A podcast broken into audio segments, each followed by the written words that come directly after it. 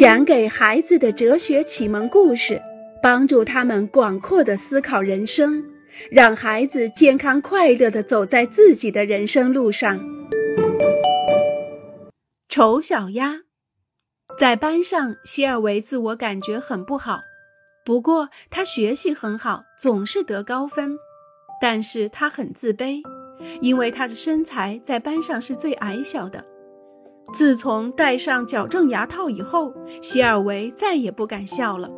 不仅如此，他还讨厌自己的新发型，而且4天以前鼻子上冒出的3颗痘痘到现在也没有消失。课间休息对希尔维来说简直就是一场噩梦，他待在自己的角落里，即使别的同学来找他，他也拒绝出去玩。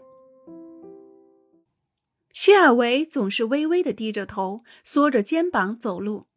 他沉默寡言，觉得自己就像一只难看的、遭到遗弃的丑小鸭。他想尽一切办法让别人看不见自己。他终于成功了。经过努力，确实没有一个人在注意他。希尔维陷入了困境，他觉得自己长相难看，于是把自己藏起来。因为他躲藏着，所以没有人注意他。由于确实没有人关注他，他更认定了人们觉得他长得丑，所以把自己藏得更深。所以，像这样可以持续很多年。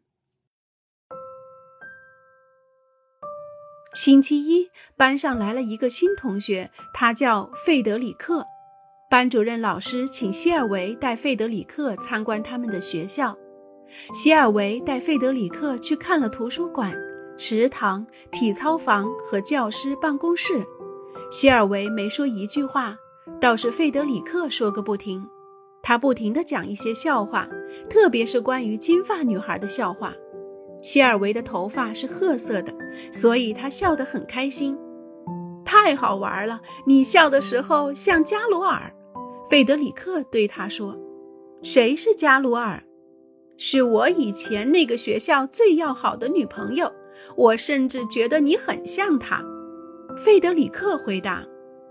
费德里克和希维尔从此常常一起谈话，他们决定2个人一起做一次关于拿破仑的介绍。他们将去希尔维家准备，因为费德里克家没有电脑。现在任何人都不可能认出以前那个希尔维了。他不再想法让别人忘记自己。他笑了，他开始与别人交谈了。希尔维从窘况中走出来，他再也不把自己藏起来了。于是我们开始看见他，因为我们关注他，所以他觉得自己长得并不那么难看。因为他自我感觉越来越好，所以他也相信自己越来越不难看。这种感觉将继续下去，而且还会越来越好。短发很适合你，莉迪亚对希尔维说。我的头发都已经剪短2个星期了，希维尔惊叹道。是吗？我没有注意到，它简直太适合你了，莉迪亚回答说。以前没有任何人注意到希尔维其实是一个娇小可爱的女孩，这很正常，因为她是那么的确信自己很难看，以至于其他的人跟着相信了。她的行为举止就像一个丑得惨不忍睹的人，渐渐的，她真的就成为一个惨不忍睹的人了。美丽与丑陋并不是从镜子里照出来的，而是从心灵深处感受到的。即使我们从镜子里看到了美与丑，在很大程度上也取决于我们内心的感受。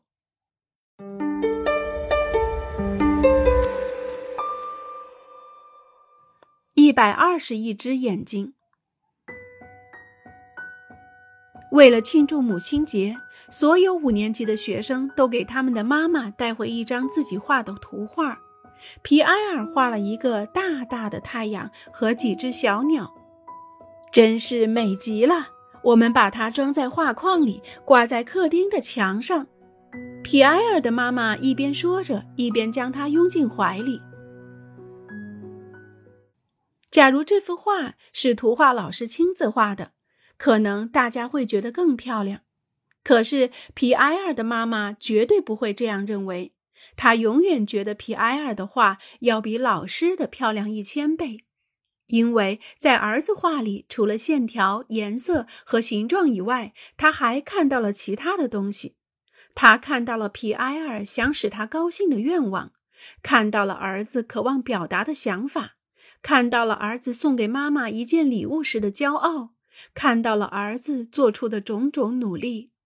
在皮埃尔妈妈的眼中，正是这所有的一切为这幅画增添了美感，而这些其他的人并不能看到。哎，妈妈，你这是开玩笑吧？你该不会把这幅乱七八糟的画挂在客厅的正中央吧？皮埃尔的哥哥法比安不满地说。